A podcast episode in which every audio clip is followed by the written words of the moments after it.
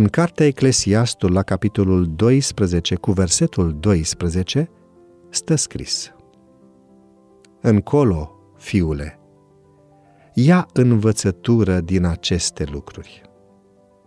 Dacă ai voi să faci o mulțime de cărți, să știi că n-ai mai isprăvi, și multă învățătură obosește trupul.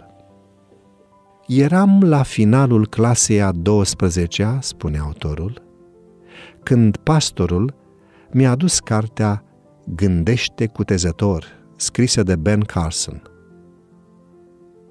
Autorul face o pledoarie pentru lectură bazându-se pe fascinanta sa experiență de viață.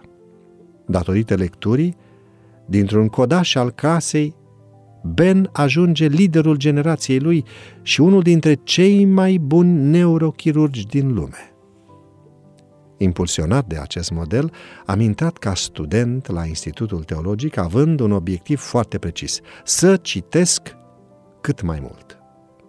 Am citit în special teologie, eseistică, memorialistică și autorii ruși.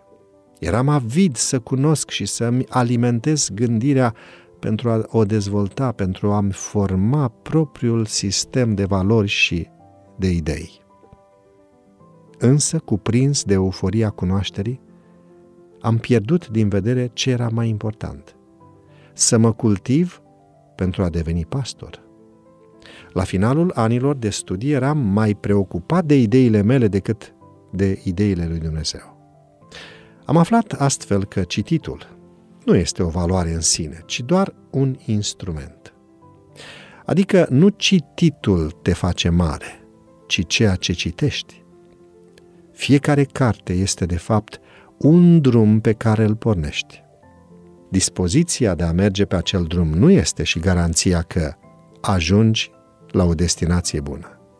Tot astfel, cititul, fără o atentă selectare a subiectelor și a autorilor, nu garantează o formare intelectuală, profesională și morală sănătoasă. Nu toate cărțile scrise pot servi scopului unei vieți simple. Mândria intelectuală nu vă va ajuta în comunicarea cu sufletele care pierd din lipsa pâinii vieții. Studiind aceste cărți, voi lăsați ca ele să ia locul lecțiilor practice pe care ar trebui să le luați de la Isus. Cu ceea ce rezultă din acest studiu, oamenii nu sunt hrăniți. Foarte puțin din acest studiu, atât de istovitor pentru minte, oferă ceea ce ajută să fii un lucrător de succes pentru suflete. Într-adevăr, cărțile sunt ca drumurile.